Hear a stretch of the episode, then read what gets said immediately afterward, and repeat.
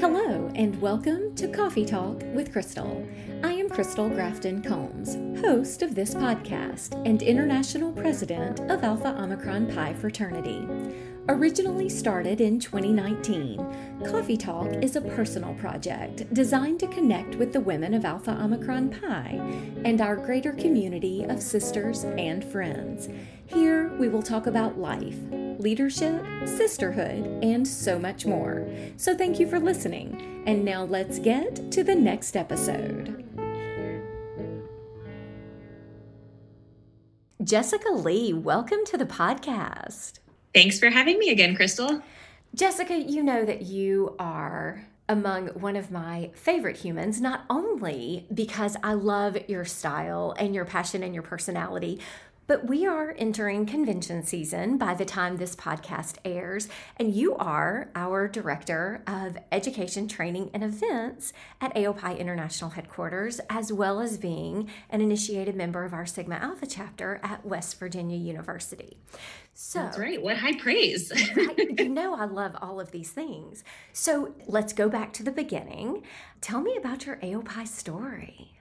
Sure. I joined AOPI um, at West Virginia University as a freshman in college.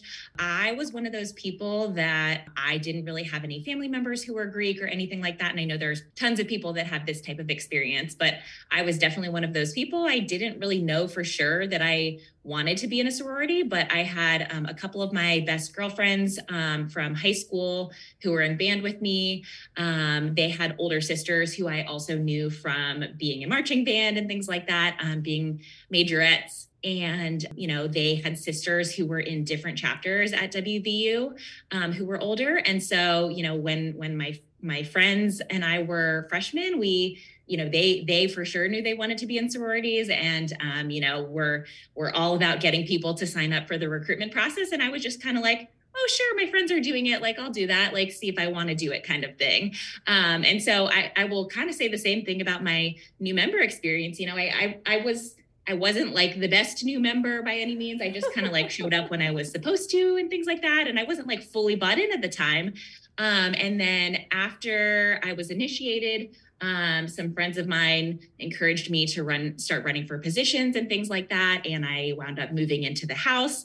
And that's when everything really changed for me. And it was, it was kind of that combination of getting that leadership experience in that um, the, the positive um, and sisterly environment of being in the chapter, but also living in the house. Those two kind of experiences really, really solidified like I am a sorority woman. This is really what I'm I'm meant to do. And um, so now that has kind of led me here. So now I now I do this as my job. So it's kind of funny that that was my beginning. But but yeah, I'm I'm really happy that that's how things turned out. So, Jessica, I have to tell you that I love this story, and it's not one that I knew about you. But the reason I love it is I feel like people look at us in in positions of leadership whether that is on our professional staff team as a member of the leadership team or whether it is mm-hmm. part of our our executive board that that people assume that from the very beginning we grew up knowing about AOPI, we knew we were going to be AOPIs. And when you said, you know, I maybe wasn't the most enthusiastic ish new member. Sure. So that was also my experience. I am first generation yeah. Greek. I was figuring it out and I thought, mm, okay, this seems interesting. But I don't think way back in 1995 anyone would have said, "Oh, she'll be international president one sure. day." so I you know everything about this, and that's why we all have our different AOPI journeys, right? Some people start out being the most enthusiastic and they just continue it and some some people it, you know that's part of our journey is like finding that enthusiasm and and that's great too so it is and you did find it tell me how you made that shift into from volunteer service into professional service in as part of our professional staff team yeah, so um, I kind of dabbled back and forth between the staff side of things and the um, volunteer side of things. Um, I, uh, after I graduated undergrad, I served the fraternity as an educational leadership consultant, and that was when I really learned that I loved working with college students and and being in that kind of environment where um, you know our, our, members are like learning and developing. Um, and um, after my year on the road as an ELC, I went back to my alma mater to get my master's degree in higher education administration.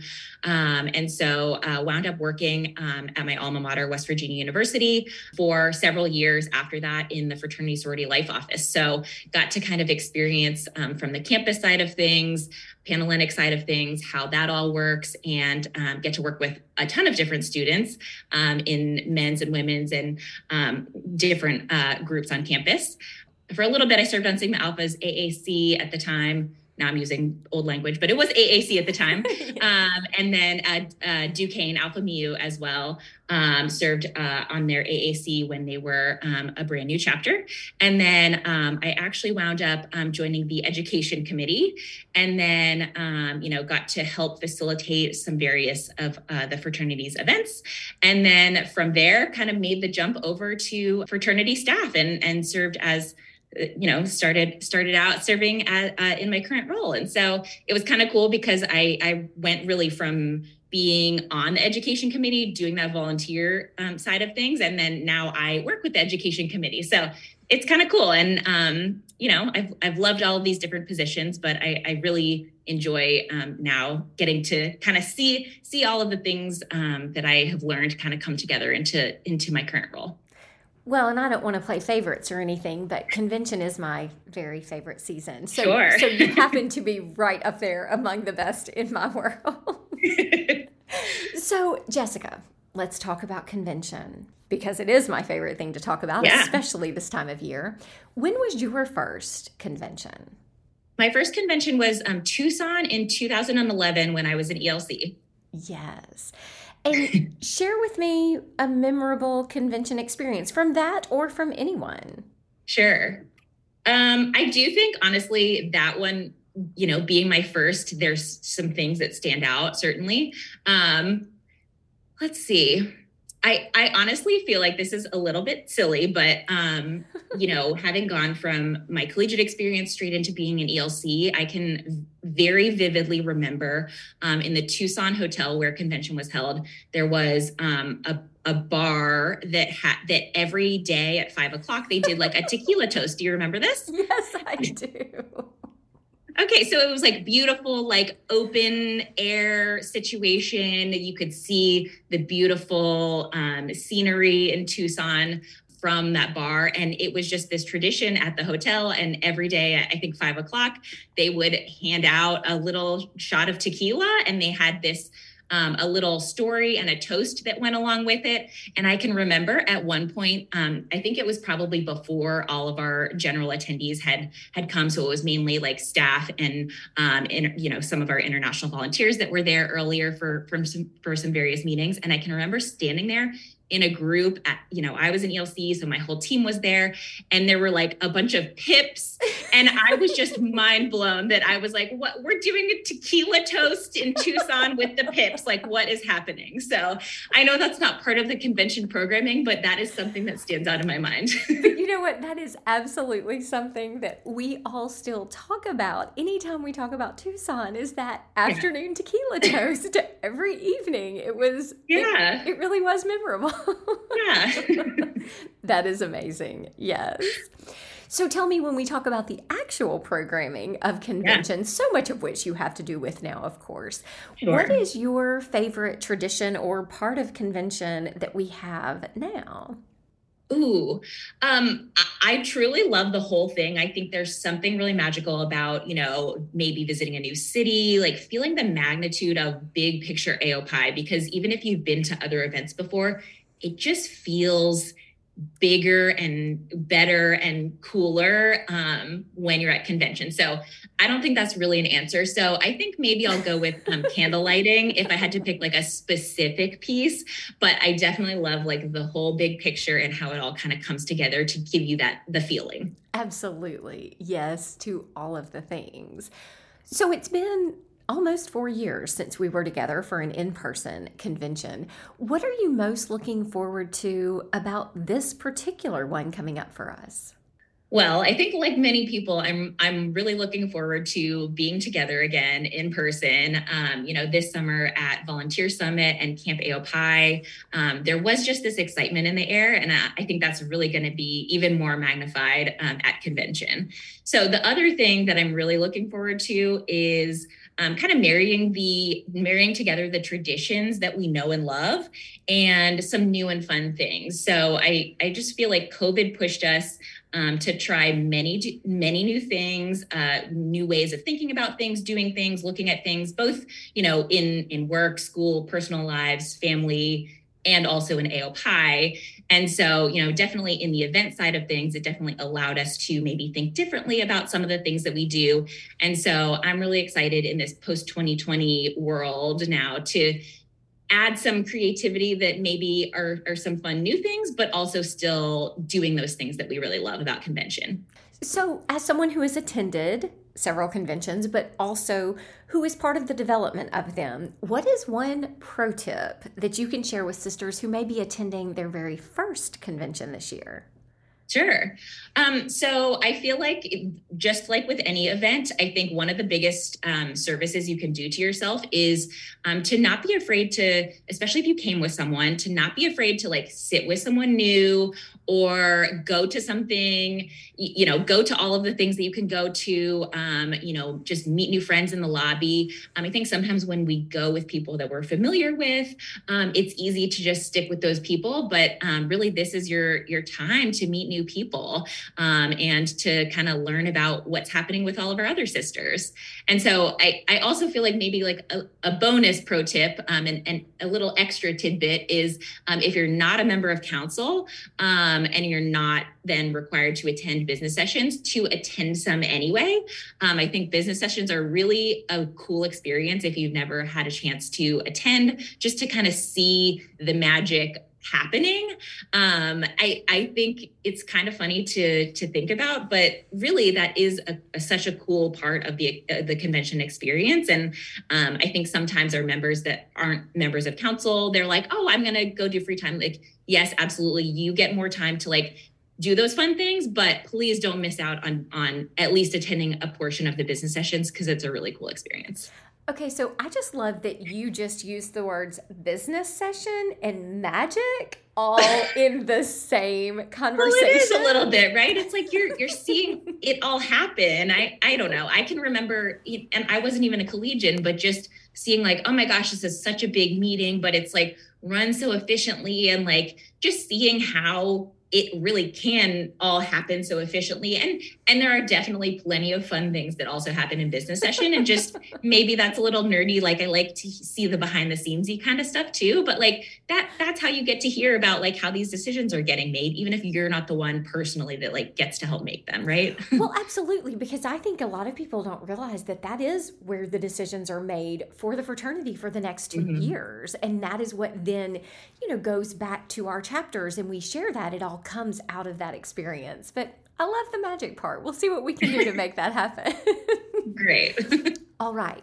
Favorite part 20 questions. Are you ready? Okay. I'm ready. How many conventions have you attended? Um, Tucson, Chicago, um, Orlando, and virtual. So four. Four. All right. So this one will round out the top five. I love it. Yeah. Do you prefer coffee or tea for breakfast before a business meeting? Coffee. Your favorite convention snack?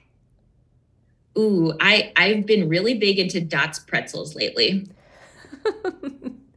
Do you prefer plane trips or road trips? Plane trips, please. Do you have a favorite book you would recommend to pass the travel time? I'm not really one for like d- like reading books multiple times. I'm more of a podcast girl. So, what is one thing you cannot travel without? Ooh, I feel like my my Philips Sonicare toothbrush. Do you use a spreadsheet to pack for convention?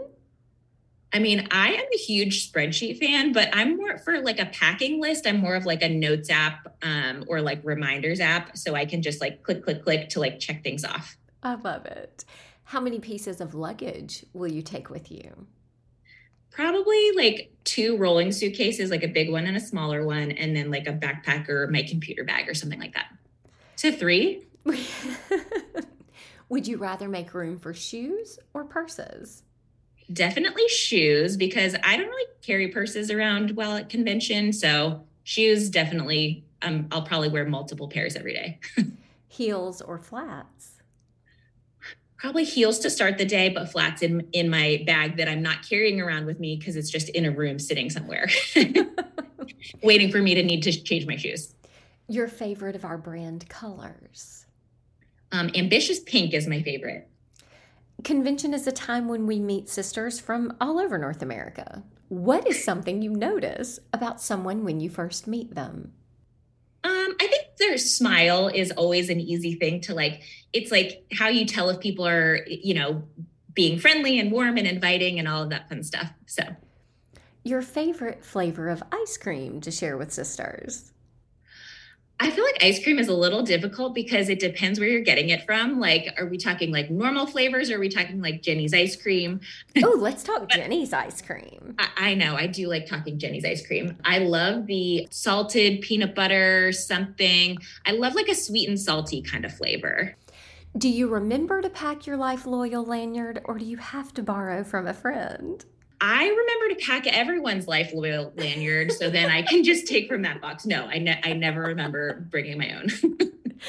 Do you prefer the business sessions or the brunches and banquets?